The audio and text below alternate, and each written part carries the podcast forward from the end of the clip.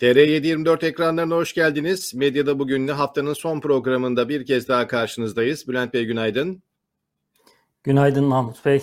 Ben bir taraftan sosyal medya ve e, chat'teki mesajlara bakıyorum müsaadenizle. Evet, hemen hızlı bir şekilde programımızın açılışını yapalım. Bugün neler aktaracağız sizlere hem sosyal medyada hem de gazete küpürleriyle birlikte yazılı basında hangi haberler paylaşıldı? Dışarıda, Türkiye'de ve dünyada neler yaşandı onlara bakacağız. Merkez Bankası'ndaydı gözler faiz artıracak mı diye ama beklenen oldu. Yine faiz artırımı olmadı ama Avrupa'dan bir faiz artırımı var. Ekonomistler peki böyle giderse nereye nasıl gidiyoruz? Kışın nasıl geçecek? Bununla ilgili tahminleri var. Birazdan tüm bunları paylaşacağız detaylarıyla. Ama programa hızlı bir başlangıç yapmak için her zaman olduğu gibi önce böyle başlıklara e, bir göz atalım. Taşıt kiralama ve akaryakıta milyarlarca lira aktı şeklinde TR724'ün ilk haberini görüyoruz. Ardından İlker Doğan'ın e, bir haber incelemesi var. Roboski'den Zaho'ya filler tepişirken siviller ölüyor. Zaho'daki yine yaşananlarla ilgili bir değerlendirme yazısı. Cem Küçük Birci Akalay'ı tehdit etti. Birci Akalay ne demişti? Yargılanacaklar demişti. Son 20 yıldır böyle konuşanlar ya içeri girdi ya kaçtı diyordu Birci Akalay'a yönelik olarak. Babacan'dan dikkat çeken adaylık çıkışı var. Uzlaşma sağlanamazsa ne olacak? Detaylar haberde. Özgür Demirtaş diyor ki Merkez Bankası rezervleri swap hariç eksi 54 milyar dolarda. Bu arada Avrupa Merkez Bankası faiz yükseltti. Merkez Bankası sabit tutarken Aşırı talep olunca Schengen vizesi randevuları durduruldu bir başka haber. Belçika parlamentosunda tartışmalı mahkum takası anlaşması onaylandı. İran'la ilgili bir takastan bahsediliyor burada. 6 yıldır tutsak olan Er İbrahim Sezer diyor ki bu mektubu cezaevinde hiç er yok diyenlerin yüzüne çarpın. Merkez Bankası'ndan bahsetmiştik. Evet üst üste 7. kez pas geçti politika faizi %14'te serbest bırakıldı. Tayyip Erdoğan'ın Kayseri mitinginde işçilere katılım zorunluluğu getirildi. Kılıçdaroğlu'ndan mezuniyet töreni yasaklarına tepki var. Öğrencileri alkışlamak için orada olacağız diyor. Kılıçdaroğlu'nun mesajlarını birazdan paylaşacağız. Eğer salon vermezlerse size bu konuyla ilgili siz girişimlerinizi başlatın. Biz size bu konuyla ilgili destek de vereceğiz diyor Kılıçdaroğlu. İtalya Başbakanı Draghi ikinci kez istifa etti. Cenazeler Bağdat'a gönderildi. Beş günlük damat da ölenler arasında bir yaşında bir bebek de vardı hatırlayacaksınız. E, Zaho ile ilgili bu haberler yine dünya medyasında yer almaya devam ediyor. Mevlüt Çavuşoğlu'ndan Dohuk açıklaması sivillere yönelik bir saldırımız olmamıştır şeklindeydi. Bülent Bey isterseniz başlayalım. Ee, yazılı basında hangi başlıklar var, neler var gündeminizde seçtiğiniz küpürler arasında e, ben sizden sonra e, ekonomiyle başlamak istiyorum. Çünkü Merkez Bankası'ndaydı gözler. Türkiye faizleri sabit tutarken Avrupa arttırdı. Peki Türkiye faizleri böyle tutmaya devam ederse ne olur? Ekonomistler e, yaklaşan sonbahar ve kış için ne gibi tahminlerde bulunuyor? Birazdan bunları paylaşmak istiyorum. Evet bir izleyicimiz affedersiniz Osman Turgut isimli izleyicimiz Selahattin Demirtaş önemli açıklamalar yapıyor. Ondan neden söz etmiyorsunuz? Bu konuda size biraz kızıyorum diyor. E, programlarımızı e, çok yakın takip edememiş olabilir. Yaklaşık 6 gün önce yanlış hatırlamıyorsam Selahattin Demirtaş'ın T24'te yazdığı yazıyı burada uzun uzun konuşmuştuk. Yazdan bölümlerde aktarmıştık. İğneyi kendimize batıralım ki çuvaldızı başkasına batırma hakkımız olsun. HDP'ye, Kürt siyasi hareketine yönelik de bir kısım eleştirileri vardı ve Türkiye Partisi olma konusunda alacağımız çok mesafe var ve bizim için hani bir anlamda mecburi istikamet Türkiye Partisi olmak demişti. E, bununla birlikte bir de özürle başlayayım. E, spor konusunda biraz cahil olduğumu, çok yakından takip edemediğimi söylemiştim. Dünkü yorumum biraz havada kalmış. Ama chat'teki izleyicilerimiz de uyarmadılar. Demek ki onlar da bilmiyorlar ya da uyarma ihtiyacı hissetmediler. Yorumlara baktığımızda pek çok izleyicimiz e, o kural değişti artık e, iç sahada ya da dış sahada beraberlik e, aynı değerde berabere kalındığı zaman maç kesin uzatmaya geçiyor yürüyor dedi. Ben hem hem Hasan Cücü'ye e, buradan eleştiri yapıp göndermede bulunmuştum. Hem Hasan Cücü'ye isim vererek eleştirdiğim için hem de diğer spor basınından özür dileyerek başlayalım. Başlayayım. İyi, iyi haberlerle başlayalım. E, bence bir tanesi şu. E, Bodrum'da bir kişi kamyonetteki çöpleri getirip e, çöp konteynerına değil de yerlere bırakmış. Bu kameralarla tespit edildiği için belediye, belediye yetkilileri e, o kişiyi bulmuş getirmişler ve o bütün çöpleri toplatıp o alanı temizletmişler. E, aslında ben haberde çok göremedim ama deşifre de etmek lazım bu tür insanları. Yani e, ortalığı çöplük gibi kullanmaya, çevreyi çöplük gibi e, çöplüğe çevirmeye çalışanlara biraz e, tepki gösterip ifşa da etmek lazım. E, burası Türkiye'de de diyebileceğimiz haberlerden bir tanesiyle devam edelim. Hani böyle biraz e, şeyle hafif haberlerle giriş yapalım çünkü izleyicilerimiz gerçekten çok geriliyorlar ve bu, bundan dolayı da bize eleştiride bulunuyorlar.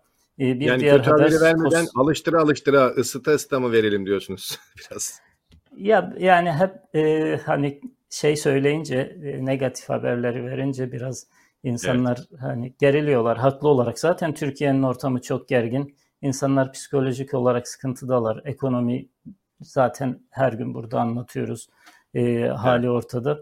E, ama bir sonraki haber ne yazık ki gene e, biraz e, negatif bir haber. E, delilerin zoruna bak diye vermiş Posta Gazetesi.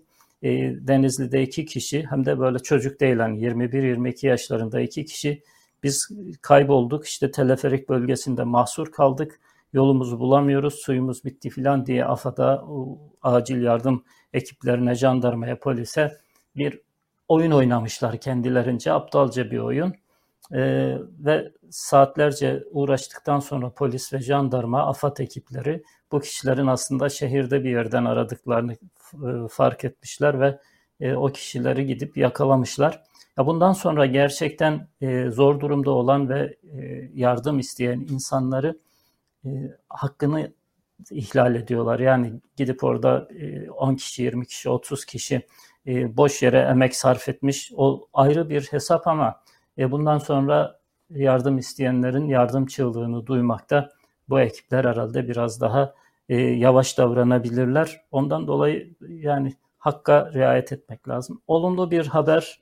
Bugün İstanbul'da bir imza töreni var. Umarız bir aksilik olmaz. Ee, Rusya ve Ukrayna'daki tahılın dünya piyasalarına taşınabilmesi için dörtlü anlaşmanın imza töreni yapılacak. Ee, BM Genel Sekreteri de gelecek. Ee, Rusya, Türkiye ve Erdoğan da büyük ihtimalle katılacak. Bu imza töreni iyi bir haber. Ben ekonomiyle başlamak istiyorum. Ee, ekonomi deyince e, dünkü faiz kararı Merkez Bankası'nın hem Avrupa Merkez Bankası'nın yükseltme kararı ki hı hı. E, yaklaşık bir yıl önce ben nöbetçi editör programlarını filan yaptığım günlerde hatırlıyorum. E, eksi faizlerden filan bahsediyorduk, sıfır faizlerden bahsediyorduk Avrupa'da. Şimdi Avrupa Merkez Bankası ve Avrupa diye, e, Ortak Merkez Bankası, Avrupa Birliği Merkez Bankası ve ülkelerin kendi bankaları da harekete geçtiler. Faizi artırmaya başladılar. Türkiye Cumhuriyeti Merkez Bankası e, yine faizi artırmadı, pas geçti. Faiz Türkiye'deki en büyük yalanlardan bir tanesi. AKP rejiminin, Erdoğan rejiminin en büyük yalanlarından bir tanesi. Merkez Bankası'nın politika faizini artırmayarak güya faiz karşıtı bir politika güttüklerini söylüyorlar ama işte e, Yeni Asya gazetesinin manşetiydi bu. Devlet faiz yükseltti. Nasıl faiz yükseltti? Kendi e, alacaklarındaki gecikme faizini %18'den yıllık %30'a çıkardı. Yani fa, devlet kendi e, vatandaşına karşı e, aslan kesiliyor. Bir. İkincisi Merkez Bankası e, para satarken, piyasaya para verirken faizi düşük tutuyor ama aynı devletin bir başka kurumu hazine borçlanırken yüksek faizden borçlanıyor.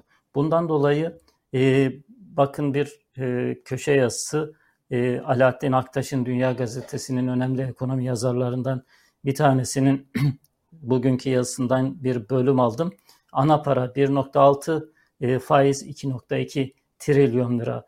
Fa, iç, iç borcun bir de bu şey ana para faiz ana parayı e, patlattı geçti, geçti kesinlikle yani e, bu şu demektir. Hazinenin borç yükü e, %22 oranında arttı. Daha doğrusu 7 ayda %22 oranında. Faiz yükü ise %174 oranında arttı. 1.4 trilyon lira arttı faiz yükü. Şimdi bunu şöyle anlamak lazım. Yani sizin bir şeyiniz var, havuzunuz var. Oraya hani havuz problemi vardır ya liselerde, üniversite sınavlarında falan ve çok esprisi de olan bir hikayedir bu. Bir havuzunuz var, 10 litre su koyuyorsunuz ama 15 litre su çeken büyük bir kocaman bir deliği var altında. Siz bu havuzu nasıl dolduracaksınız?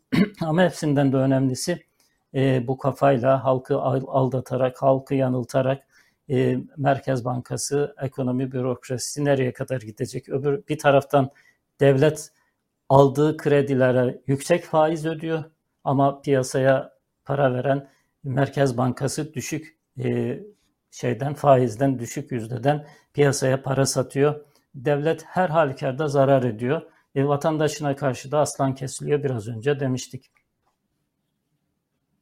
Evet, ben de isterseniz biraz faizlerle ilgili haberlerden, küpürlerden bahsedeyim. Maalesef durum çok iç açıcı değil. Vereceğimiz haberlerde e, bunu yansıtıyor. Hatta az önce bant da vardı aşağıda. Merkez Bankası'nın rezervinin eksi 54 milyar e, dolar olduğu şeklinde. Yani ekonomistler diyor ki bu kadar daha para girse Merkez Bankası'nın rezervi ancak sıfırlanacak. Yani sıfır olacak ama en azından bu kadar daha para girmesi lazım ki eksiden kurtulalım. Peki Merkez Bankası faiz oranını 7. kez %14'te sabit tutunca neler oldu? Örneğin dolar TL kuru bu yılın rekorunu kırdı. BBC'den bu küpürü aldığımda burada 17.66 olarak gözüküyordu ama sabah saatlerine ben yayından önce baktığımda 17.75'leri gördüm. Belki tabii ki bu saatleri itibariyle belki serbest piyasada özellikle daha da farklı rakamlar çıkabilir. Doktor Murat Kubilay'ın tweetleri vardı. Ben hızlı bir şekilde bunları aktarmaya çalışacağım. Hepsini belki de okumayacağım ama içinde bulunduğumuz durumu özetleyen ve uyarılar niteliğindeki bir tweet serisi bu. Türkiye bu ayda pas geçtiği Merkez Bankası toplantısıyla 4 nala ödemeler dengesi krizine gidiyor. Yani artık mevzu mevduatların dolarize olması ve döviz kurunun artıp enflasyonu patlatmasının çok ötesinde ülkedeki döviz kaynakları tükenmek üzere. Para basılıp enflasyon pahasına TL cinsi maaşlar ödenir. Kur korumalı mevduat tutanlara paraları yerine sertifika verilir veya enflasyona endeksli ücret zamları geriden geliyor endişelerinin ötesindeyiz. Yarı Arjantinleşme diye ifade ettiğim yoldayız. Mevzu ülkenin içerisinde yeterli döviz kalmaması, şirket ve bireylerin dövize yönelmesi değil. Son 6 ayda aylık 8 milyar dolar dış ticaret açığı verdik. Turizm geliri bunun ancak yarısını karşılıyor. Küresel resesyonla enerji fiyatları düşse yanında ihra- ihracatımız da düşüyor. Özetle Ülkeye giren döviz çıkanın yanında çok sınırlı kalıyor. Merkez Bankası'nın satabileceği rezerv neredeyse kalmadı. Yeni bir finansal şok halinde yurt içindeki ticari bankalar dahi fiziksel döviz talebinden ötürü elindeki dövizlerini Merkez Bankası'na vermeyebilir. Mevcut koşullar altında TL değersiz değil, tersine oldukça değerli. Yani Aralık 2021'de kendilerinin yarattığı bir köpük yok. Haliyle o köpüğü patlatıp kuru düşürmek de mümkün olmuyor. Bu nedenle dövizi durdurmayı değil sadece artışını yavaşlatmayı hedefliyorlar. Büyümeyi olumsuz etkileyeceği için yakın zamanda açıkladıkları sermaye kısıtlamalarını yumuşattılar. Bireylere yönelik döviz erişim kısıtlamalarını oy kaygılarından ötürü yapamıyorlar. Eğer faiz artışı ise Erdoğan'ın talimatlarından ötürü şimdilik mümkün değil. Bunun sonucu ne olacak? Dış ödemeler dengesi krizi, dış borç ve ithalat yükümlülüklerini zamanında veya yerine getirememe, Türkiye'nin bu duruma düşmeden kurtulma ihtimali hala var ki muhtemelen de öyle olacak ancak öncesinde bu riski sonuna kadar yaşayacak gibiyiz diyor. Şöyle devam ediyor Kubilay. Bu nedenle kış aylarında akaryakıt, doğalgaz, gıda veya ilaca erişimde sorunlarımız olabilir. Bunlar önemli bölümler ve bizi izleyenler için de tabii ki uyarı niteliğindeki bölümler. Hatta bireysel olarak paramız olsa bile en kötüsü ise bu endişelerle ekonominin tümden durması, yurt içinde bankaların kredileri kesmesi ve dış borçların döndürülememesi. Ee, devam edelim. Tüm bunlar yumuşak iniş senaryosu. Olur da çok sert bir döviz kuru şoku yaşarsak, yani işler kendiliğinden ve bütünüyle ölçüsüz biçimde kontrolden çıkarsa işte o zaman ekonomi yönetiminin elinde bu tip alternatifler de olmayacak. Türkiye en son 1978'de yaşadığı yani 1990'larda yaşamadığı karanlık bir noktaya gidiyor. Bunu bilin ve panik etmeyin. Bireysel olarak yapabilecekleriniz tasarruf ve iş güvencenizi arttırmak. Bu da tabii ki vatandaşların ne kadar elinde o da ayrı. Ellerine kazandıklarıyla ayın sonunu zor getiren vatandaş nasıl tasarruf edecek ve kendi iş güvencesini nasıl sağlayacak o da ayrı bir konu ama e, elinden başka bir şey de gelmiyor uzmanların tavsiye anlamında. Bundan ötesi politik yani yatırımcı olarak değil vatandaş olarak tepki göstermeniz demiş. Atilla Yeşilada'nın da sözleri benzer şekilde ekonomide deprem olur mu diye sormak aymazlık. Soru ne zaman? Sonbaharı çıkartırsak şaşırırım, kışı çıkartamayacağımız kesin diyor. Evet, e, ben ekonomiyle ilgili başlıkları böyle hızlı bir şekilde toparlamaya çalıştım. E, dilerseniz tekrar sizin küpürlere dönelim. Evet, ekonomiyle ilgili ben e, devam edeyim. E, faizin dışında da ekonomi haberleri var bugün. Bir tanesi e, hani güncel ekonomi, hayata dair ekonomi haberlerini de buraya almaya çalışıyoruz. Aydınlık Gazetesi'nin bir yan manşeti bu. E, insanlar beni köyüme gömün, beni köyümün yağmurlarında yıkayan şarkısı da vardı ya hatırlarsanız. E, bu artık hayal olmuş çünkü köyüne gitmek, e, köyünün e, yağmurlarına yıkanıp ve köyünün topraklarına gömülmek bile artık o kadar pahalı ki insanlar bundan bile vazgeçmişler. Çünkü belediyeler sadece otobüsü verseler bile e, diğer masraflar, mazot masrafı vesaire filan gibi e, masraflarla artık köye gitmek neredeyse imkansız hale gelmiş. E, Aydınlık Gazetesi'nin hesabına göre e, büyük şehirlerden köye cenaze götürmek şu anda 20 bin TL'ye patlıyor. E, büyük şehirlerdeki mezarlar da aynı şekilde e, gittikçe pahalanıyor. Bundan dolayı insanlar yakınının yakınıyla aynı mezara gömülmeyi artık kabul etmeye ve bir alternatif olarak görmeye başlamışlar. Çünkü bir mezar yeri 2500 lira bakın. Yani neredeyse bir ev kirasıydı eskiden. Şimdi 2500 liraya ev bile bulamıyorsunuz. Demek ki ancak mezar bulabiliyorsunuz. Şayet aynı mezara bir yakınınızın bulunduğu mezara gömülmek isterseniz sadece 100 TL'ye patlıyormuş. Ee, yani ölmek bir dert, yaşamak bir dert bu ülkede. Allah e, milletin yardımcısı olsun, insanların yardımcısı olsun. Bir diğer ekonomi haberi tarım. Önemli e, bir e, şey e, konu. Zaten e, hani gıda enflasyonunu ve insanları birinci derecede ilgilendiren ekonominin temelinde tarım var. Tarım Bakanımız birkaç gündür Venezuela'da ve Venezuela'da e, geziyor, meraları dolaşıyor, işte e, tarla bakıyor vesaire. E, ya şey Venezuela'dan Venezuela'dan tarla mı kiralayacaksınız? Konya'daki tarlalara ne oldu filan? Bir açıklama yapmış e, bakanlık diyor ki biz devlet olarak kiralamayacağız. E, şirketler gelip burada kiralayacaklar. Biz sadece aracı oluyoruz. Şirketler kiralayacaklarsa Türkiye Cumhuriyeti Tarım Bakanı'nın orada tarla bakmaktan ne işi var o zaman? Ya gitsin şirketler ticari olarak Aynen, bunu bakayım. uygulanabilir, feasible görüyorlarsa gitsin kiralasınlar.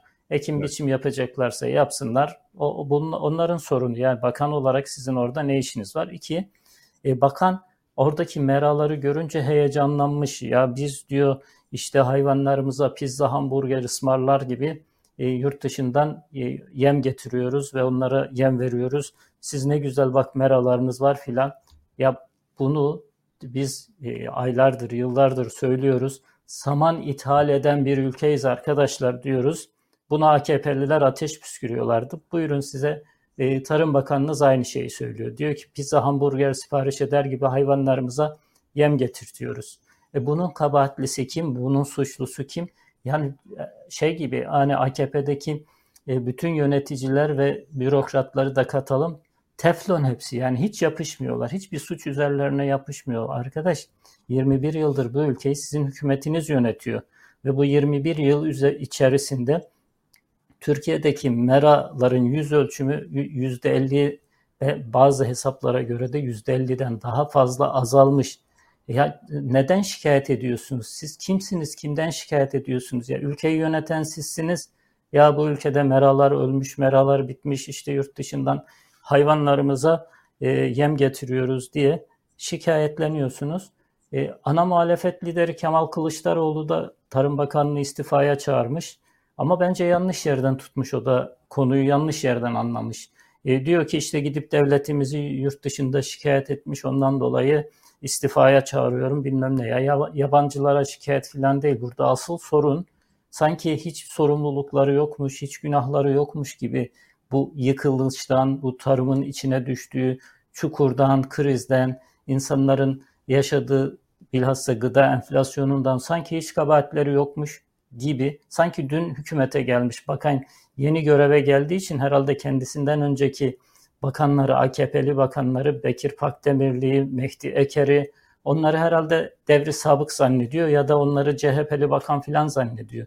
Birisi bakana bunu söylesin. 21 yıldır bu ülkede tarımı AKP yönetiyor, AKP'li bakanlar yönetiyor. Şayet bir sorun varsa AKP'li bakanların sorunudur. Onların sorumluluğudur daha doğrusu. Şimdi bir başka tarım haberi onu da e, söyleyip e, sözü size bırakayım. E, Tırtıl AKP'yi yalanladı diyor Cumhuriyet Gazetesi. Ayçiçek yağı, ay, ayçiçek konusunda zaten sıkıntılarımız biliniyordu. Bilhassa Rusya e, Ukrayna savaşından sonra e, bu sıkıntılar had safhaya çıkmıştı. Hatta böyle şeyi bekler gibi, yağmur bekler gibi Ukrayna'dan gelecek gemi, yağ, yağ dolu gemiyi beklemiştik hatırlarsanız. E, Trakya'da ayçiçek tarlalarına dadanan bir tır, tırtıl e, felaketi var, bir tırtıl zararlısı var. Önce bu da diğer sorunlar gibi yok farz edilmeye çalışıldı, halının altına süpürülmeye gayret edildi. Ama mızrak gerçekten e, artık çuvalı parçaladı çıktı ve tırtıl büyük bir felakete doğru gidiyor. Bakalım buna bir çözüm bulacaklar mı? Bilim adamları bir çözüm bulduklarını söylüyorlar. Umarız e, gerçekten çözüm olur. Umarız e, en azından ayçiçeği konusunda e, büyük bir felaket yaşamaz bu ülke. İki laboratuvarda iki tane faydalı akıllı böcek üretmişler ve bunlar tırtıllara karşı mücadelede kullanılacakmış. Ama iş işten geçmeden artık harekete geçmek lazım. Çünkü günlerdir konuşuyoruz. E, ayçiçek tarlalarında e, bozulmuş, yenilmiş, e, özelliğini kaybetmiş ayçiçekler ve bu ayçiçek foto, ayçiçeklerin fotoğrafları günlerdir gazetelerde yer alıyor. Henüz bir e, tedbir alınmış değil. E, umarız e, bu konuda da geç kalınmış olmaz. Evet ben Vakan Vahit Kirişçi ile ilgili birkaç küpür vardı. Sosyal medyadan onları da paylaşayım. Özellikle sosyal medyada bakana tepkiler şu yönde. Venezuela'ya gittiğiniz gibi gelin bizim topraklarımızda, tarlalarımızda inceleyin şeklinde. Şöyle haberler. Ee, az önce siz de bahsettiniz. Vahit Kirişçi Venezuela topraklarını gezdi. Oralara imrenmiş ve Türkiye topraklarından yakınmıştı. Biz hayvanlarımıza sizin dediğiniz gibi tekrar söyleyeyim o sözleri sanki pizzacıdan pizza, burgerciden burger ısmarlar gibi dışarıdan yem alıp öyle yediriyoruz diyor. Peki gerçekten öyle mi acaba? Yani yemi biten çiftçi hemen böyle pizzacıdan pizza alır gibi burgerciden burger ısmarlar gibi kolaylıkla yemi alabiliyor mu? Hem imkan açısından hem de parasal açıdan e, böyle bir benzetme yapmış ama e, bir de bunu çiftçiye sormak lazım. Emre Polat diyor ki ülkemizde son 15 yılda buğday ekim alanı 24.5 milyon dekar azalmış tarım ürünleri ithalatı resmen patlama yapmış. Peki Tarım Bakanımız Sayit, e, Sayın Vahit Kiriççi ne yapıyor? Venezuela tarımı için sahada. Sayın Bakan yanlış ülkede sahaya indiniz. Konya Ovası, Trakya'ya bekliyoruz sizi diyor. Alparslan Yılmaz da tarımda kendi kendine yetebilen sayılı ülkelerden olan ülkemizin bakanı Venezuela'nın meralarına bayılmış. Haymana Ovası, Konya Ovası, Çukurova, Trakya ve daha nicelerinde tarım yapılamayan binlerce hektar alan var. Eğer oralardan vakit kalırsa bir de gelin bizim buraları gezin Sayın Bakan diyor. Gerçekten e, bu bakanlar acaba Konya Ovası'nda, Çukurova'da, Trakya'da, tarımda, çiftçinin yanında sorunlarınız nedir? Hayvancılık yapan insanların yanında, çiftçinin yanında, hayvancının yanında e, biz size neler yapabiliriz derken gördük mü son zamanlarda e, bu böyle reklam çalışmaları olarak Venezuela'dan görüntüler gönderiliyor. Buralarda PR yapılıyor ama dediğiniz gibi yani bir bakanın eğer özel şirketler ve özel girişimciler yapacaksa buralarda ne işi var? E, bunlar da ayrı bir konu. Tarımdan bahsetmişken e, bir başka konuya daha yer vereyim. Çünkü Bolu'da e, zehirlenen vatandaşlarımız var. Tarımla direkt ilgisi olmasa bile suyla ilgili. Çünkü Bolu Çaydurt Yuva Köyü bölgesinde içme suyundan zehirlenen, etkilenen birçok insan oldu. Bunlardan 45'i yetişkin, 53'ü çocuk olmak üzere 98'e ulaştığını söylüyordu. Ee, Sağlık Bakanı Doktor Fahrettin Koca sosyal medya hesabında 14'ü yoğun bakımda yani durumları da ciddi 43 hastanın tedavisi devam ediyor. 17 hasta ise başka şehirlerdeki hastanelere sevk edilmiş durumda. Şu ana kadar sevindirici tarafı olayda herhangi bir can kaybı yok ama insanlar endişeli çünkü yoğun bakımda olan e, insanlar var. Bolu'dan gelecek e, haberleri bekliyor insanlar. Bolu'dan bahsetmişken bir... evet suyla ilgili Siz buyurun. Bolu'ya gitmeden ben suyla ilgili bir küpür almıştım onu göstereyim. Fransa'da bir araştırma şişelenmiş plastik şişeye konulmuş suların %78'inde mikroplastik bulunuyor. Bu bilhassa çocuklar için e, çok ciddi e, tehdit ve risk barındırıyor ve e, araştırmada şöyle bir not düşülmüş bu e, açıl e, kullanılmamış ve güneşte bırakılmamış güneşe maruz kalmamış su şişeleri içinde su, su şişeleri seçilerek yapılmış bir araştırmadır. E, kullanılmış ve e, güneşe maruz kalmış plastik şişelerde bu oran çok daha yüksek olacaktır. Ki araştırmanın sonunda e, yanlış hatırlamıyorsam 2027 gibi bir tarih vererek en geç bu tarihte suların plastik şişelerde satılmasının önlenmesini e, talep ediyor araştırmayı yapan bilim adamları. Ben söz almışken birkaç e, yorum, okur, e, izleyici yorumu gazetecilikten geldiğimiz için Buyurun. dilimiz hep e, okura kayıyor. İzleyici yorumundan bahsedeyim. Sonra siz devam edin. E, Ali Rıza Bayankulu isimli izleyicimiz Çin'in hapishanelerinde ve Arakan'daki Müslümanların durumlarını merak ediyoruz. O konuda e, bir haber verebilir misiniz diyor. Biz medya ağırlıklı olduğumuz için ne yazık ki Türkiye'deki medya oradaki insanlara duyarsız, oradaki insanlarla ilgili haber vermiyor. Ama e, TR724'ün yayınları içerisinde özel gündem yaparak bu konuyu arkadaşlarımızın konuşacaklarını ben şimdiden e, onların adına e, söz vereyim. E, genelde Tarım Bakanı, Tarım Bakanı'nın faaliyetleriyle ilgili insan e, izleyicilerimizin şeyi var, yorumları var. Hacer Ihlamur diye bir izleyicimiz Tarım Bakanı şirketlerin memuru gibi davranıyor diyor. Ayfer Susam zaten pahalı olan sıvı yağlar daha çok pahalı olacak diyor. Nisan Koçak isimli izleyicimiz kapıdan süt aldığım sütçüler vardı. Yem çok pahalı olduğu için hayvanlarını e, mezbahaya sattılar diyor.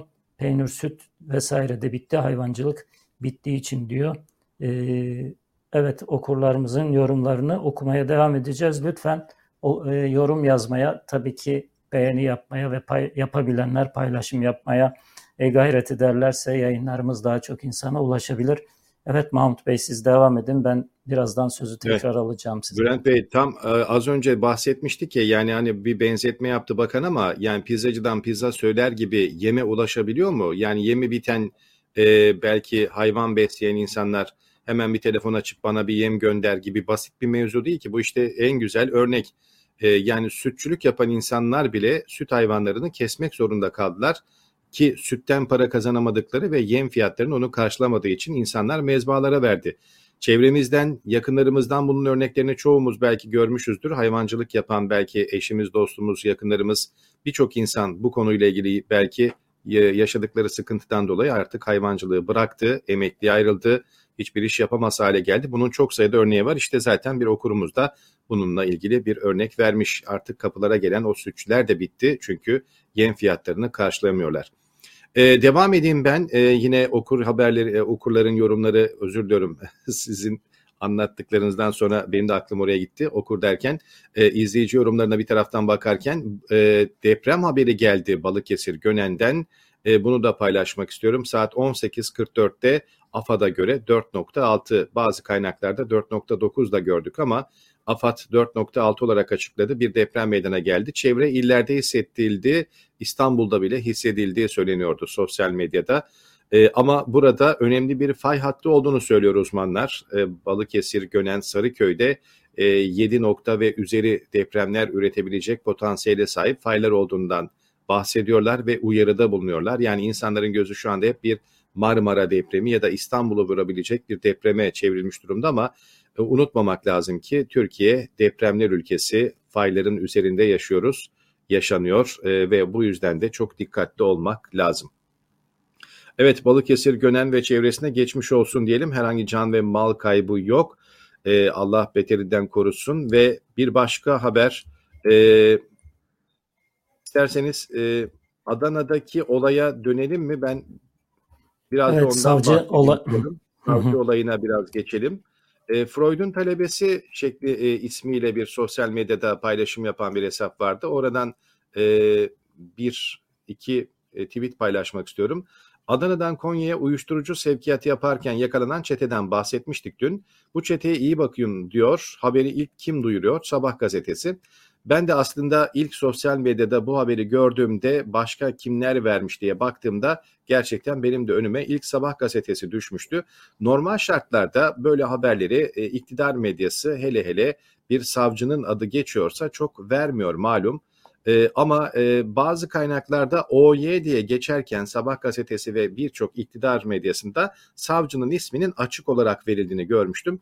Haberi ilk duyuruyor kim duruyor? Sabah gazetesi ne diyor? Çetenin başında savcı var. İzin verilmezse tuvalete gitmeyecek bu gazetenin sahipleri bu haberi çete lideri savcı diye yazabilir mi normalde diye sormuş ve devam etmiş. Yani büyük balıklar ortaya çıkmasın diye küçük balığı feda ediyorlar. Büyük balıkları ve Mersin limanı ile bağlantılarını biliyorsunuz zaten.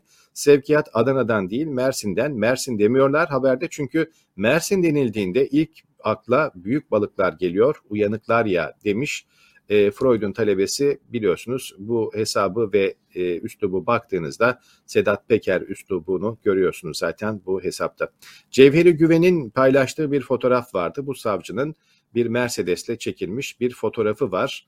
Uyuşturucu baronu olduğu ortaya çıkan Adana terör savcısı Osman Yarbaş avukatlık yaparken 15 Temmuz sonrası AKP MHP kontenjanından savcılığa geçirilenlerden fotoğrafta bu Mercedes ile görülüyor. Kurduğu uyuşturucu çetesinin üyeleri ise polisler diye bilgi vermişti Cevheri Güven. Sanıyorum bununla ilgili de bilgileriniz var, e, haberleriniz var ama ben hı hı. E, peki bütün polisler böyle mi zamanında nasıl polislere şahit oldu Türkiye ve şimdi o polisten neredeyle ilgili küçük bir tweet paylaşıp sözü size bırakayım. Yakup Saygılı mutlaka bizi izleyenler de hatırlayacaktır bu ismi. Muhabirler not tutmak için kağıt istediğinde kendisinden devletin kağıdından değil cebinden karşıladığı kağıttan veriyordu. Onu istemediniz, uyuşturucu baronu savcının kuryesi polislerini istediniz. Mutlu musun ey halkım diye soruyor Mustafa Işık. Evet ben bir iki okur yorumuyla devam edeyim. Sonra e, uyuşturucu baronu savcıyla ilgili bende de küpürler var. Ee, bir izleyicimiz Tayyar Solmaz diyor ki aslında Türkiye, Anadolu, Kızıl İç Anadolu ve Kızılırmak Türkiye'ye yeter ama kimsenin umurunda değil kendi çiftçimiz. Ee, onun için e, alımlarla da çiftçi desteklenmediğinden çiftçi çok zor durumda. Gerçekten buraya fındık, elma, e, başka üreticiler ya da yakınları e, bu tür şeyleri e, gıda ürünlerini üreten e, çiftçilik yapan insanlar ya da onların yakınları yazıyorlar. Hani çiftçi öyle bir halde ki bir dokunuyorsun, bin ah işitiyorsun. E bu ahın tabi sesi marketlere kadar yansıyor. Bu ahın sesi pazar tezgahlarına kadar yansıyor. Şayet çiftçinin sorununu çözmezseniz e, markette e, zabıtalarla e, hırsız polis oynayarak ya da işte köşe kapmacı oynayarak zabıtalara şov yaptırarak ya da kravatlı amcaları gönderip e, marketlerde denetim yaptırarak enflasyonda hele hele gıda enflasyonuyla baş edemezsiniz. Burası kesin. Uyuşturucu baronunun haberini dün vermiştik. Siz önemli bir noktaya dikkat çektiniz. Ben başka bir noktaya dikkat çekmek istiyorum. Bugün e, farklı haberler var. Uyuşturucu baronu aynı zamanda FETÖ borsası e, kurucularından ya da o FETÖ borsası dediğimiz mekanizmayı işleten, oradan büyük para kazanan insanlardan birisiymiş. Şu ana kadar 9 kişiden 3 milyona yakın bir para e, aldıklarını, para tırtıkla, tırtıkladıklarını gösteriyor. E, zaten bu savcının ismi dün gazetelerde yer alınca daha doğrusu Sabah gazetesinde ilk önce yer aldı. Sosyal medyada pek çok insan Adana'da yargılanmış ya da Adana'daki davaları takip eden pek çok insan 11. Ağır Ceza Mahkemesi'nin duruşma savcısıydı bu ve pek çok insanın tutuklanmasına sebep oldu. Şimdi bu FETÖ borsası dediğimiz şey de e, şöyle düşünmek lazım. Bir, e, polislerin hazırladığı ve işte normalde hukuksuz olan uluslararası hukuka da Türkiye'deki hukuka da uygun olmayan dosyalar var. Bu, ama buna e, kimi savcılar intikam hırsıyla, kimi savcılar korku saikiyle işlem yapıyorlar ve normalde suç olmayan pek çok e, eylemden dolayı binlerce insan cezaevine atıldı. Yaklaşık 650 bin kişi soruşturma geçirdi. Bunların önemli bir kısmı da tutuklandı, tutuklu yargılandılar. İşte bankaya para yatırmak, okula çocuk göndermek, gazeteye abone olmak ya da e, kermes yapıp öğrenciler için burs parası toplamak filan gibi şeyler. E, suç olmayan eylemlerdi bunlar. Bir de bu FETÖ borsası kesinlikle böyle işliyor. Pek çok konuda böyle işliyor. E, olmayan dosyalar üretiyorlar. Çünkü polisler ve polisler ve savcılar birlikte çalışıyor. Pek çok adliyede böyle FETÖ borsası e, o şeyleri ortaya çıkarıldı. Çeteler ortaya çıkarıldı. Savcılar ihraç edildi. Bir kısmı kaçtı, bir kısmı tutuklandı. E, bunlar şöyle yapıyorlar. Bulundukları e, merkezde, bulundukları şehirde zengin insanları göz, gözlerine kestiriyorlar. Sonra yani Türkiye'de yolu bir, bir şekilde Bankasya kesin, kesişmemiş, işte Zaman Gazetesi'ne abone olmamış ya da Gülen Hareketi'ne yakın olduğu insanlar tarafından e, kurulmuş okullara çocuğunu göndermemiş kimseyi bulamazsınız. Burası muhakkak.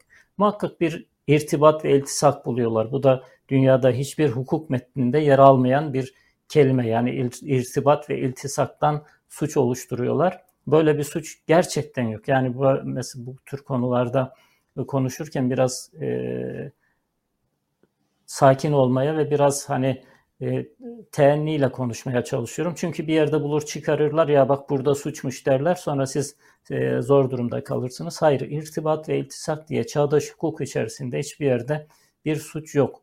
İrtibat ve iltisak dedikleri insanlara bulundukları şehirlerde, bulundukları ilçelerde hatta ilçelere kadar vardırdılar bunu.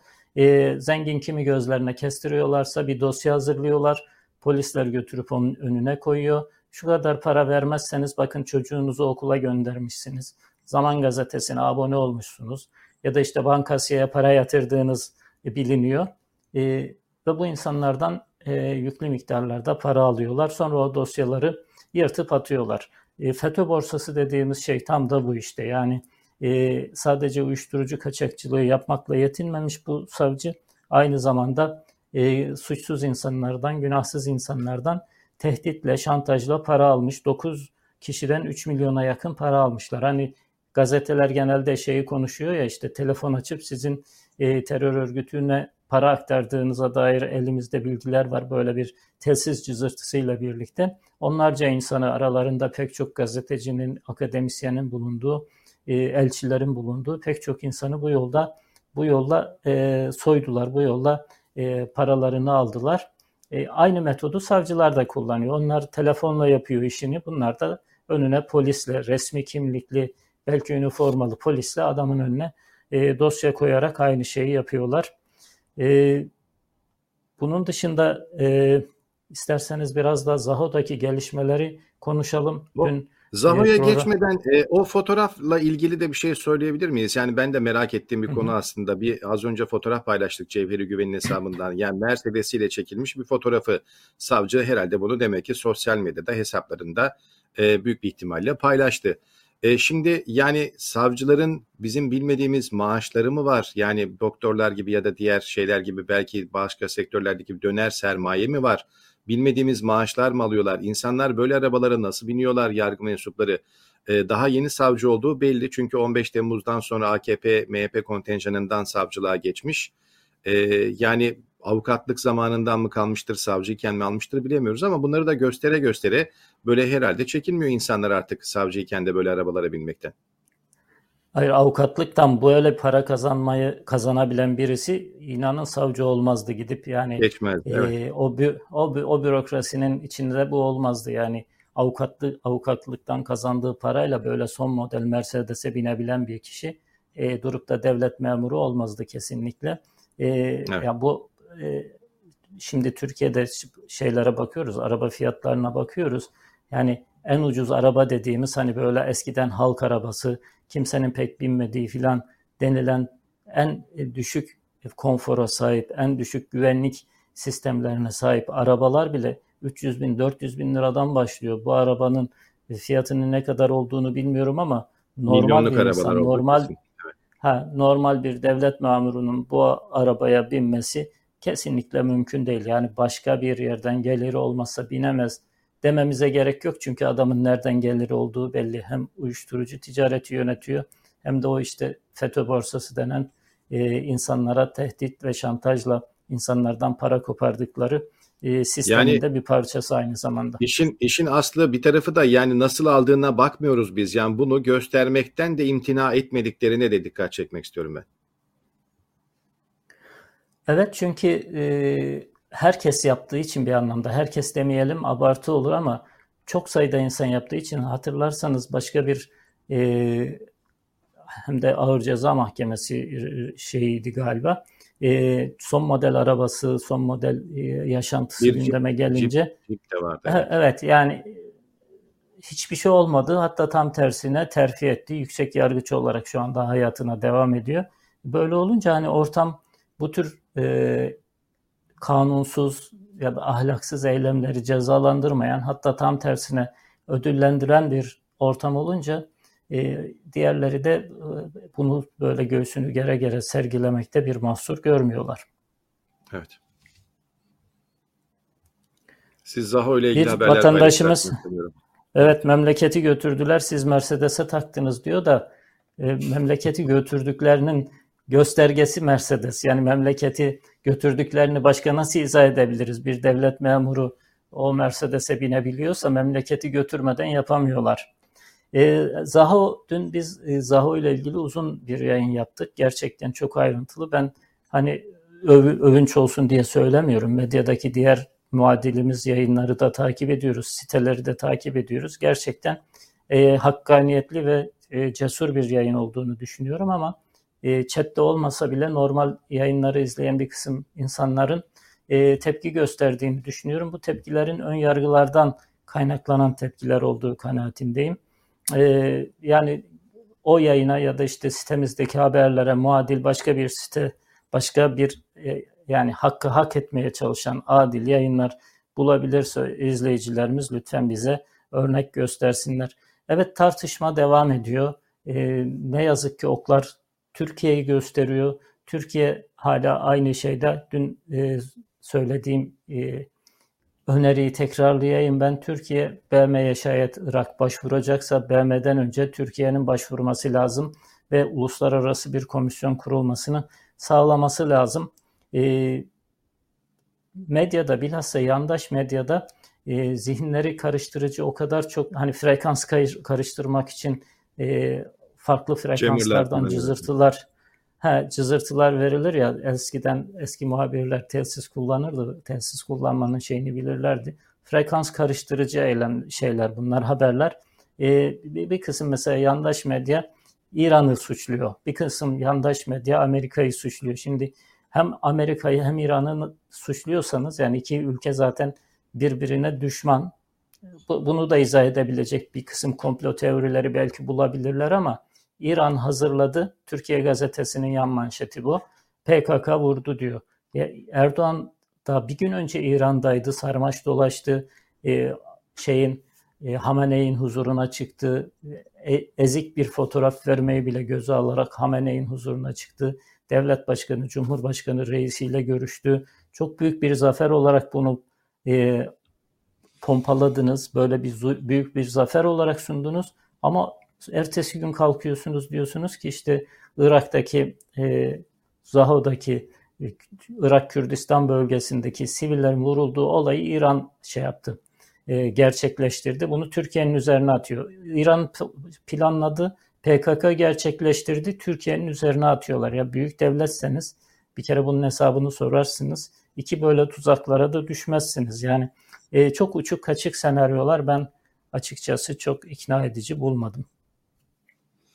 Evet konuyla ilgili zaten bugün dış haberlerde belki o kadar çok fazla başlık yok ama e, özetlenirse yine aynı şey üzerine duruluyor. Bu da Irak'ın 9 sivilin öldüğü saldırı sonrası Türkiye Birleşmiş Milletler'e şikayet etme konusundaki kararlılığı. Bağdat Ankara'dan hala resmi özür bekliyor. Konsolosluk önündeki protestolardan bahsettik. Zaten cenazeler toprağa veriliyor. Orada özellikle bölgeden yine acı haberler, acı görüntüler geliyor. Ankara ise hala suçlamaları reddediyor. Birkaç cümlede özetlersek e, Zaho ile ilgili e, bu son bilgiler bu şekilde. Evet, e, Ayfer Susam izleyicimiz, e, araç, e, arkadaşım devlet hastanesi birim, e, enfeksiyon biriminde yatırıyordu. Pandemiye dönüştürdükleri için orayı boşaltıp eve göndermişler. Artış çok sanırım diyor. Ben de tam o haberlere girmek üzereydim. E, biliyorsunuz e, ABD Başkanı Putin'in e, testleri pozitif çıktı. Böyle olunca aslında bütün dünyadaki e, salgının yeniden patlamaya başladığını gösteren çok somut örneklerden bir tanesi. Türkiye'de e, katlanarak gidiyor. Yani böyle yüzdelik hesabına göre filan verebileceğimiz bir artış değil bu. Bir haftada 226 bin vaka gerçekleşti. Gerçekten her hafta bir önceki haftayı en az ikiye katlayarak devam ediyor. E, lütfen dikkatli olun. Lütfen e, bilhassa seyahatlerde, bilhassa kişisel ara, kişisel ilişkilerinizde, iletişimlerinizde dikkat edin. Çünkü çok önemli bir haber vardı. E, yeni varyant süper bulaştırıcı. Maskeniz yoksa enfekte biriyle konuşurken bile virüsü kapabilirsiniz. Hani eskiden temastı işte e, tükürüktü, hapşırıktı vesaireydi filan. Artık e, yeni varyant e, bunlara ihtiyaç duymuyor. Konuşurken bile birisiyle şayet maskeniz yoksa çok rahatlıkla e, bu yeni varyanta kapılabilirsiniz diyor. E, lütfen kendinize dikkat ben, edin bu konudaki. Bu konuyla ilgili Profesör Doktor Güner Sönmez'in birkaç tweet'i var. Hemen isterseniz başka konuya geçmeden arada bunları da paylaşmış olalım. Hı hı. E, haftalık vaka sayısından bahsedildi 200 binler. Günlük vaka sayısının 32 bin olduğunu söylüyor Profesör Güner Sönmez ki aynı hesabı doğruluyor aslında. Türk Yoğun Bakım Derneği Başkanı Profesör Doktor Oktay Demirkıran birkaç ay önce neredeyse tüm hastanelerde kapanan COVID-19 yoğun bakım servisinin yeniden açılmaya başlandığını, bazı hastanelerde şimdiden %100 doluluk oranına ulaşıldığını söyledi diyor. Yani e, daha önce yoğun bakıma kaldırılmıyor insanlar, daha hafif geçiriyor gibi belki biraz daha iyimser yorumlar yapılıyordu ama ne yazık ki bunun biraz yavaş yavaş döndüğünü görüyoruz. E, şu an dominant olan omikronun alt varyantı BA5 bu varyantta enfekte olanlarda baş ağrısı, boğaz ağrısı, halsizlik, terleme, uyku bozukluğu gibi belirtiler ön planda. 3 doz aşı olanlar hala çok büyük oranda ağır hastalıktan korunuyorlar. Ancak 50 yaş üstüne ve ek hastalığı olan veya bağışıklık sistemi baskılanmış olanlara son dozdan 6 ay sonra hatırlatma dozu önerisi var. Bu virüs aramızda kalmaya devam edecek ama her zaman ağır salgınlara ve milyonlarca ölüme yol açmayacak diyor Profesör Doktor Güner Sönmez. Sağlıklı insanlar için belki ama 50 yaş üstü ve bir de ek hastalığı olanlar varsa biraz daha dikkat etmek gerekiyor. Zaten siz de az önce küpürlerde verdiniz. Biden'ın da testi pozitif çıkmış ama e, izole olarak White House'da yani Beyaz Saray'da görevine çalışmalarına devam edeceğini söylüyordu. Basın sözcüsü bunu da hemen e, bu arada not olarak aktarmış olayım. Evet ben bir taciz olayla devam etmek istiyorum. E, dün sosyal medya görüntüleri düştü. Bugün de e, gazetelerden bazıları büyük kullanmışlar. Mesela Posta gazetesi e, manşet yapmış. Çok büyük bir manşet olarak kullanmış. O 30 saniye bana 30 yıl gibi geldi diyor. Genç bir kadın sokakta yürürken sözlü tacize uğruyor. E, cep telefonuyla taciz yapan kişinin arabasının plakasını çekiyor şikayette bulunmak üzere. E, o Maganda bundan iyice öfkeleniyor ve kızı arabasıyla ezmeye çalışıyor. Kızcağız bir büfeye sığınıyor. O büfede geliyor buluyor ve 30 saniye boyunca tekme tokat dövüyor kızcağızı. E, telefonunu kırıyor. E, bereket versin tutuklanmış ama yani e, haberdeki fotoğrafa baktığınızda ve sonra bir de sosyal medya paylaşımları var. Ben onları da e, küpür olarak getirdim. 23 derece bir internet üzerinden, sosyal medya üzerinden yayın yapan bir e, yayın organı, medya organı e, hakkını teslim etmek için e, söylemem lazım. Oradan aldım.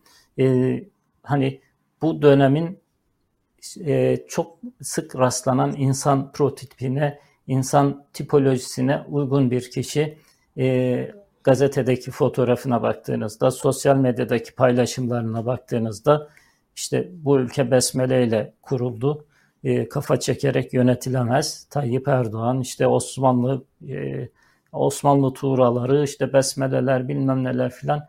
Ya bu ülkede her türlü ahlaksızlığın e, perdesi ya da paravanı haline getirildi. Ülkenin, ülkedeki insanların neredeyse bütün değerleri istismar edildi. Bütün değerleri kötüye kullanıldı. Ya Besmele'yi de kötüye kullanıyorlar. Osmanlı'yı da kötüye kullanıyorlar her türlü e, e, ülkenin ortak değerini e, kendi hırsızlıklarını yerine göre kendi suçlarını, kendi ahlaksızlıklarını kapatabilmek için bir paravana dönüştürdüler. Ülkede belki en büyük kaybımız da bu. Yani ekonomi bir şekilde düzelir, başka şeyler bir şekilde düzelir ama ahlakı düzeltmek çok kolay olmayacak. Evet, e, ben biraz yurt dışından haberler paylaşayım. Yavaş yavaş da 50 dakikalık bir bölüme gelmişiz. Türkiye Merkez Bankası'nın aldığı karara rağmen Avrupa Merkez Bankası'nın 11 yıl aradan sonra faiz artırma gittiğini az önce de söyledik. Kıta genelinde enflasyon yükselirken Avrupa Merkez Bankası faiz oranlarını 50 bas puan arttırdı belki son yılların özellikle son 30-40 yılın e, görülmemiş enflasyonları var. Belki Avrupa'nın birçok ülkesinde bunların içinde e, enflasyonla mücadelede e, Avrupa Birliği Merkez Bankası da tabii ki böyle bir karar aldı. Merkez bankaları faiz yükselterek en azından bir mücadele etmeye çalışıyor. Rusya kuzey yakın bir boru hattı üzerinden Avrupa'ya gaz sevkiyatını yeniden başlattı haberini aktaralım.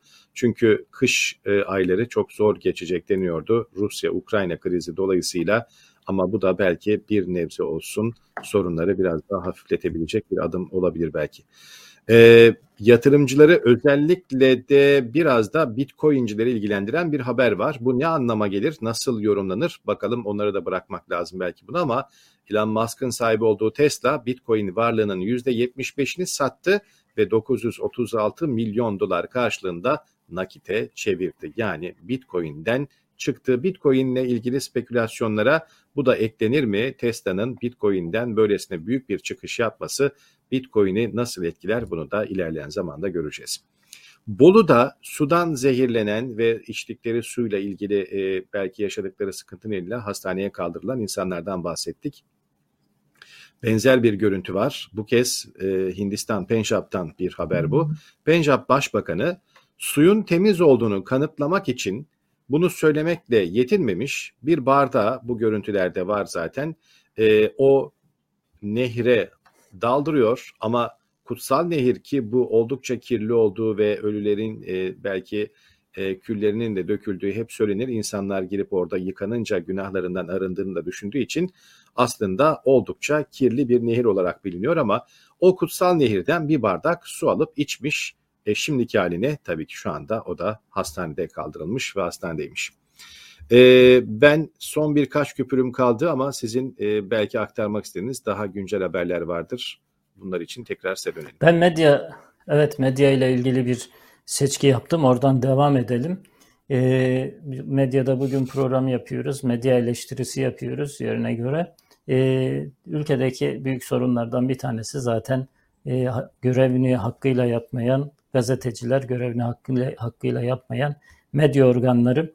E, Cem Küçük'ten başlayalım. Cem Küçük'e insanlar tetikçi gazeteci diyorlar ama ben buna itiraz ediyorum. Çünkü bir adam hem tetikçi hem gazeteci olamaz. Ya tetikçidir ya gazetecidir. Yani böyle bir gazeteci sınıflaması yaptığımızda bu tür insanlara prim vermiş oluyoruz. Ben e, Cem Küçük'e e, gazeteci demiyorum, tetikçi diyorum onun için doğrudan.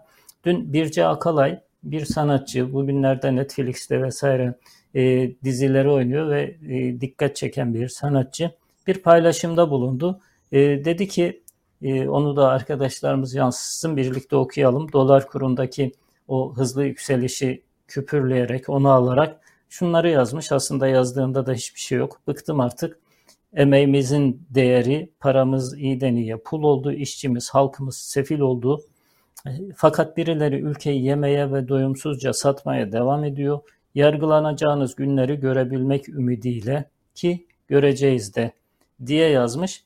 Bugün e, Cem Küçük denilen tetikçi Birce Akalay'ı e, hedef gösteriyor. Onu susturmaya çalışıyor. Zaten bu e, çetenin en önemli özelliği o. Yani birisi bir cesaretle bir şey söylemeye kalkarsa bu Şahan Gökbakar da olabilir, Tarkan da olabilir, Başka herhangi bir sanatçı olabilir ya da bir gazeteci olabilir. Anında susturmaya çalışıyorlar. Ülkedeki o korku atmosferini öyle baskın tutmaya çalışıyorlar ki hani o korku duvarı bir yıkılırsa hepsi altında kalacak. Bunu biliyorlar. Ondan dolayı en küçük bir kımıldanışı hemen kafasını ezmeye çalışıyorlar. Diyor ki Birce Akalay sosyal medyaya bakıyor, konuşulanları duyuyor. Hükümet kesin gidici diyor. Bunların hepsine bir özgüven gelmiş. Birce Hanım son 50 son 20 yıldır böyle konuşanları ya içeri girdi ya kaçtı ya da kariyerleri bitti diyor. Çok açık bir şekilde tehdit ediyor. Ki bu e, program ortağı Fuat Uğur'la birlikte işkenceyi, yargısız infazları televizyonda canlı yayında savunmuş bir kişi. Şimdi e, herkesin gözü önünde bir sanatçıyı doğrudan tehdit ediyor. Doğrudan şantajla susturmaya çalışıyor ama sosyal medyadaki insanlar da dikkat çekmişti. E, ben de yazıyı okuyunca gördüm. E, Birce Akalay hükümet kesin gidici diye bir şey söylemiyor.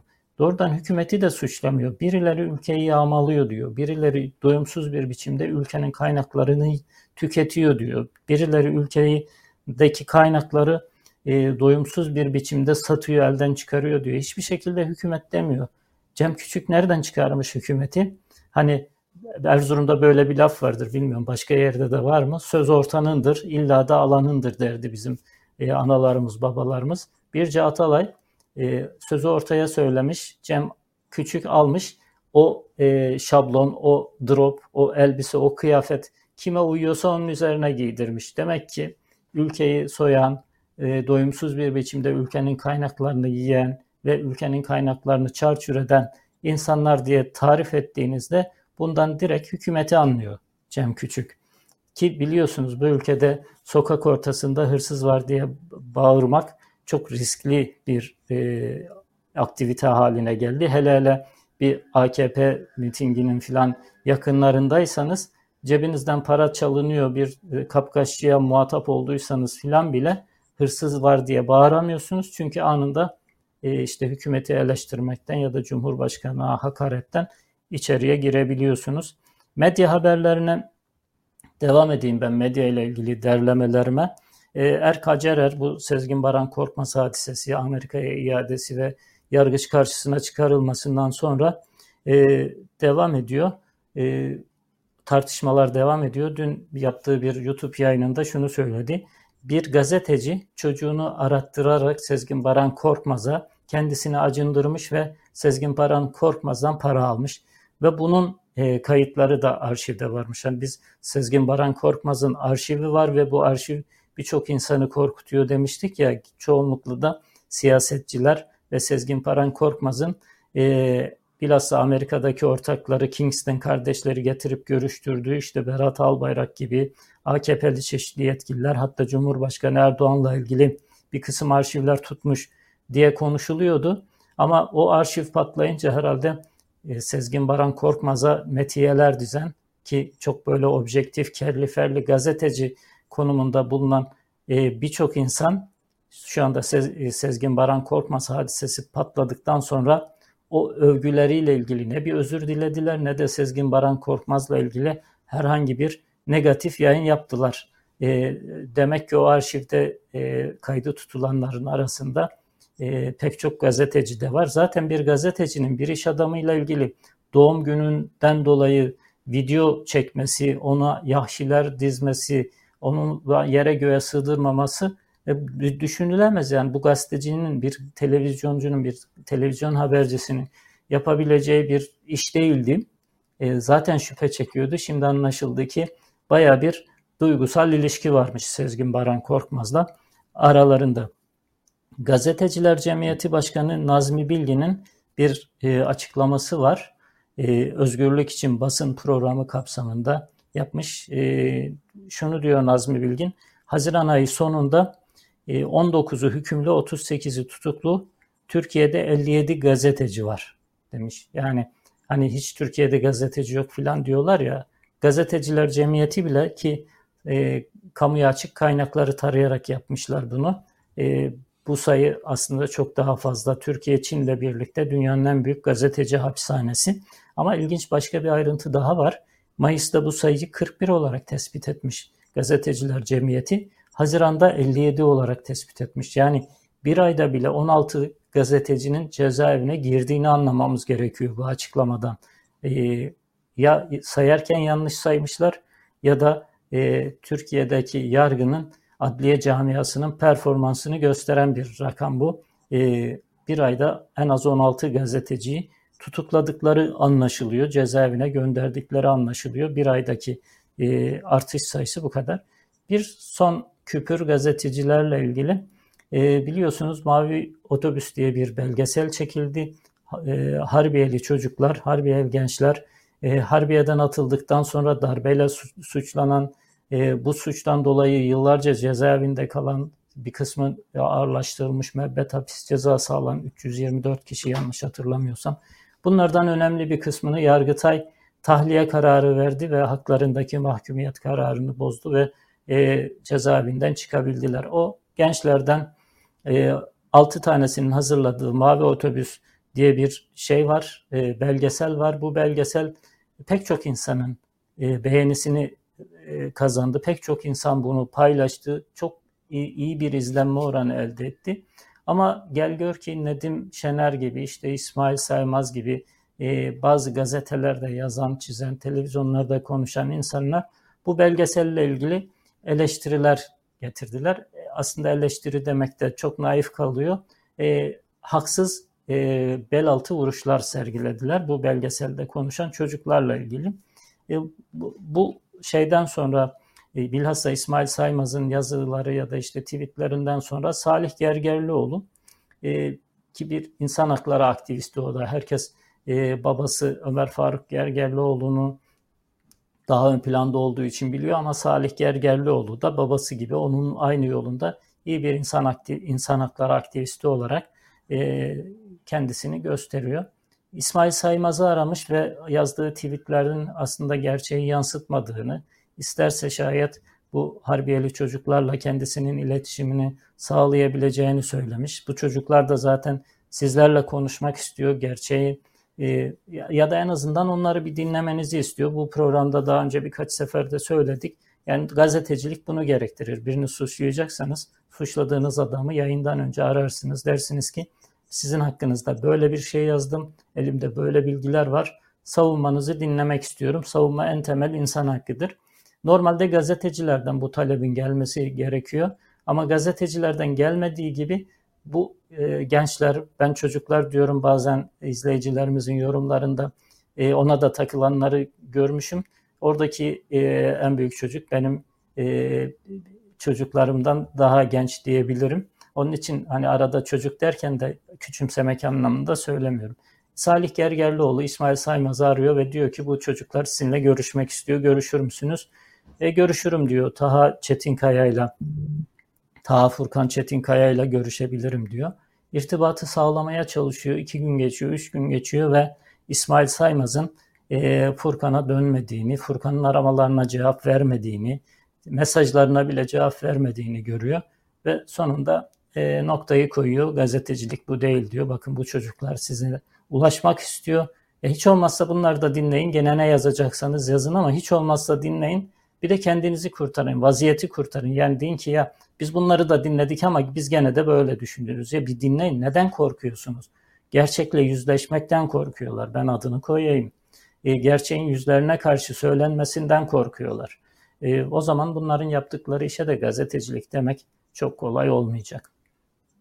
Evet, gazetecilik deyince, özür dilemek deyince biraz isterseniz ben de son 2-3 küpürümü İngiltere medyasında e, yap, dene, devam eden bir tartışmayla noktalamış olayım.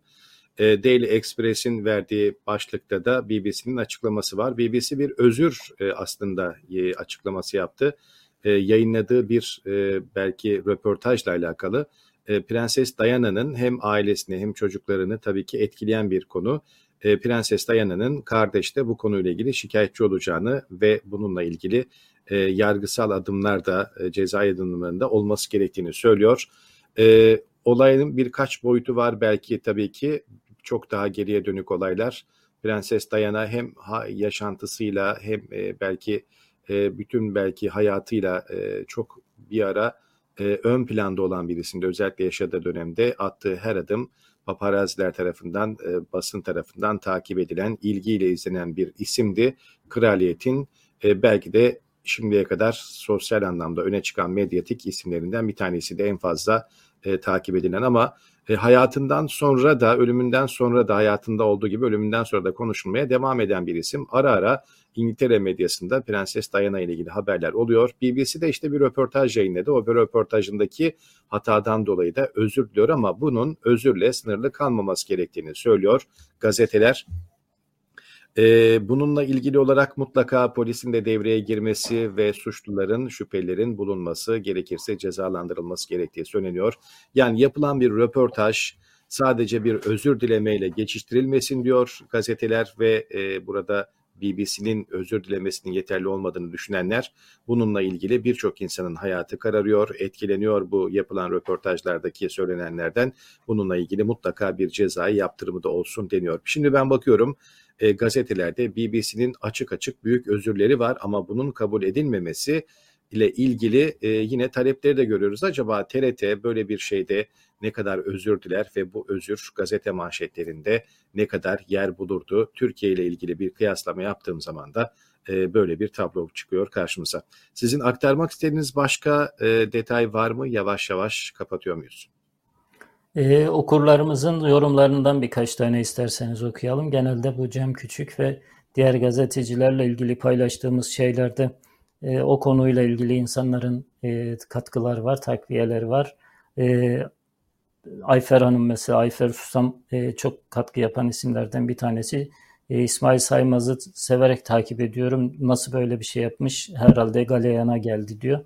E, keşke gerçekten o çocukları dinlese. Elbette ki gazeteci yorumunda hürdür. Ama en azından tarafları dinlemek zorunda. Tarafları dinledikten sonra istediğini yazmakta özgürdür. Metin Özkan olayına dikkat çekiyor bazı okurlarımız. Biliyorsunuz e, televizyon programlarının her akşam e, müdavimlerinden bir tanesiydi. Nöbetçi gazeteci, gazeteci demek de ne kadar doğru. Ben meslek hayatım içerisinde Metin Özkan'ın gazetecilik namına ne yaptığını bilmiyorum. Ben e, basın yayın mezunuyum. 89'da muhabir olarak mesleğe başladım. Yaklaşık 35 yıldır gazeteciyim. Metin Özkan diye bir gazeteci tanımıyorum ama her akşam e, televizyonlardan inmiyordu. Ne zamana kadar e, bir restoranda bir kadının çantasından cüzdanını çaldığı e, kameralara yansıya, yansıyana kadar. O günden sonra televizyonlara çıkmıyor ama onun dışında da başına bir iş gelmedi. E, gazeteciler biraz daha e, o kullandıkları gücü e, gücün hakkını verebilmek için daha hassas olmak zorundalar. Çünkü gerçekten belki yargıçlardan bile daha büyük bir güç kullanıyor gazeteciler. Düşünün ki İsmail Saymaz gibi e, çok popüler bir gazeteci bugünlerde sosyal medyada ya da e, internet yayınlarında, televizyon yayınlarında e, çok fazla kendisini e, ön planda gördüğümüz gazetecilerden bir tanesi. Bir şey yazdığınızda bazen bir yargıcın verdiği hükümden daha fazla sonuç doğurabiliyorsunuz. Onun için bu gücü, bu krediyi kullanan insanların en az bir yargıç kadar hukuka saygılı olması lazım. Bir yargıç kadar, tabii ki Türkiye'deki yargıçları e, uyuşturucu çetesinin baronu olan şeyleri söylemiyorum. E, savcıları söylemiyorum. Gerçek anlamda bildiğimiz o yargıç diyebileceğimiz, hakim diyebileceğimiz, savcı diyebileceğimiz insanları kastediyorum. En az onlar kadar e, hukuka, hukuksal e, geleneklere ve metinlere riayet etmeleri lazım ve en az onlar kadar savunma hakkına e, riayet etmeleri gerekiyor. E, bu arada izleyicilerimizden bazılarının mesajları var. Bugün 22 Temmuz ilginçtir. 22 Temmuz Türkiye'de 17-25 Aralık operasyonlarını yapan polislerin evlerinden bir Ramazan gecesi, bir sahur vakti toplanıp götürüldükleri günün yıl dönümü. 22 Temmuz gerçekten Türkiye'de e, adliyeye, e, hukuk camiasına, emniyet camiasına vurulmuş en büyük darbelerden bir tanesidir. O insanlar 6-7 yıldır cezaevindeler. Yaptıkları tek şey 17-25 e, Aralık'ta e, bir kısım e, devlet yetkililerinin bir kısım hırsızlarla işbirliği yaparak devleti soymaya çalıştıklarını suçüstü yakalamıştı. Bütün suçları bu. Bu polisler cezaevinde 6 yıldır, 7 yıldır bu intikam operasyonları sadece onunla da sınırlı kalmadı. Ee, çocukları cezaevinde, eşleri cezaevinde. Yani düşünün ki sırf avukatlığını yaptığı için e, cezaevinde, babasının avukatlığını yaptığı için cezaevine giren genç kızlar var. Yeni hukuk fakültesi mezunu Saadet Yılmazer var mesela. Sırf e, o polisin eşi olduğu için yıllardır cezaevinde bulunan kadınlar var. Ömer Köse'nin eşi var mesela. Bunları da unutmamak lazım. Yani gerçekten bugün e, hırsız polislerden, uyuşturucu baronu savcılardan şikayet ediyorsak e, o şikayeti kuru kuruya yaptığımızda bir anlamı yok. uyuşturucu çeteleriyle ya da hırsızlık çeteleriyle mücadele eden polislere, savcılara, yargıçlara sahip çıkmadıktan sonra bugünkü yakınmalarımızın bir sonuç doğurması mümkün değil ve bir anlamda da bu böyle bir yakınmaya da hakkımız olduğu söylenemez. Çünkü e, bütün riskleri göze alarak hırsızla, uyuşturucu çeteleriyle, mafyalarla mücadele edeni siz toplum olarak desteksiz bırakırsanız onların çoluk çocuklarıyla birlikte tutuklanıp yıllarca cezaevlerinde süründürülmelerine, e, cezaevlerinde de normal şartlarda bırakılmıyorlar. Hücrelerde tutuluyorlar yıllardır. Normalde 20 günden fazla bakın hücre cezası kanunlarımıza göre verilemez. Ama o polislerin, o yargıçların pek çoğu 5 yıldır, 6 yıldır tek başına hücrelerde tutuluyorlar. E, o insanlara destek vermezseniz bugün şikayet ettiğiniz şeylerin yaşamaya devam edersiniz. Çünkü e, hırsızı cesaretlendiren polisi e, polisin gözünü korkutan bir süreç başladı. E, gözünü korkutamadıkları polisleri de toplayıp cezaevine tıktılar. E, evet yani bugün 22 Temmuz ve bir anlamda da denk geldi. Yani o uyuşturucu kuryesi polisler ve e, uyuşturucu baronu savcıyı konuşurken 22 Temmuz'da evlerinden bir sahur vakti alıp alınıp götürülen 17-25 Aralık'ı yapmaktan başka hiçbir suçu olmayan polisleri, savcıları, yargıçları unutmamak lazım. Evet aslında bir cümleyle de olsa Yakup Saygılı'dan bahsederken siz Yakup Saygılı işte yıllar önce hapse attıktan sonra meydanda bu polislere kaldı diye aslında kısaca da olsa bu konuya değinmiştik ama siz bir şekilde e, son kısımda biraz daha bu konuya yer vermiş oldunuz. Bir izleyicimiz bize ne Dayana'nın hayatından demiş. Biz de zaten burada Dayana yani çok yıllar önce zaten hayatını kaybetmiş bir prensesin hayatından bahsetmedik. Belki biraz daha altını çizmekte fayda var. Sizin de dikkat çektiğiniz konuyu biraz daha belki e, söyleyip onu kapatalım bu konuyu. E, gazetecilerin ne kadar hassas olması gerektiği bir yargıç gibi belki insanların hayatına hükmünler verdiklerinden bahsettiniz. BBC gibi saygın bir kurum bile yaptığı röportajdaki hatadan dolayı açık açık özür diledi. Böyle bir özüründen e, tabii ki e, bahsetmek mümkün e, ve e, bunun da öneminden belki bahsetmemiz gerekiyor. Büyük bir olay. Gazetelerinde bu özür yetmez. İnsanların hayatı bundan etkilendi. Bunun mutlaka cezai yaptırımda olması şeklindeki tavırından bahsettik. Belki anlaşılmadıysa altını çizmekte fayda var. Türkiye'de İsmail Saymaz Mavi Otobüs örneğinden verdikten sonra Türkiye'de gazetecilerin e, insanların hayatlarını nasıl etkilediği ve yazdıkları çizdikleri yorumlarıyla e, nelere yol açtığını anlattıktan sonra bu örneği belki üstüne e, tekrar hatırlatmak istemiştim ben. E, ben sözlerimi burada noktalıyorum. Eklemek istediğiniz bir konu varsa onu koyalım. Sonra isterseniz bir nokta Yok, e, yet, yeterince uzattık zaten. E, 1 saat evet. 15 dakikayı bulduk neredeyse. E, tekrar görüşmek üzere ama ben kısa bir mola vereceğim. Hafta içerisinde evet, onu hemen siz... söyleyelim. Pazartesi sabahı Bülent Bey'i göremeyeceksiniz. Çünkü iki haftalık bir sanıyorum izin olacak. E, eğer yanılmıyorsam e, yaz tatili başladı. İzinlerimizi yavaş yavaş kullanacağız. E, Bülent Bey de iki haftalık e, bir izin dolayısıyla aramızda olmayacak. Ben tek başıma yapmaya çalışacağım. E, tabii ki bu kadar uzun sürmeyecek. İki kişiyle yapılan program gibi biraz daha belki kısa bir program olacak ama sizler de destek olursanız yorumlarınızla böyle chatten e, yine birlikte program yapmış ve yalnız kalmamış oluruz diyelim. E, ve pazartesi günü evet. o halde tekrar birlikte olabilmek dileğiyle ben hoşçakalın diyorum. Size de iyi tatiller diliyoruz o zaman. Evet ben de yani 6 yıldır kızlarıma e, kız e, büyük erkek çocuklarım var ama kızlarım küçük. E, son iki çocuğum kızlarımdı. Onlara biraz zaman ayırmak için belki 6 yıldır ilk defa izin kullanacağım. Ama acil bir durum olursa sefer görev emri çıkarırsanız göreve gelmeye hazırım. Size iyi tatiller diyoruz. Umarız öyle bir şeye ihtiyacımız olmaz. Siz de güzel güzel çocuklarınızla, ailenizle birlikte güzel vakitler geçirin. İki hafta sonra tekrar birlikte olabilmek dileğiyle.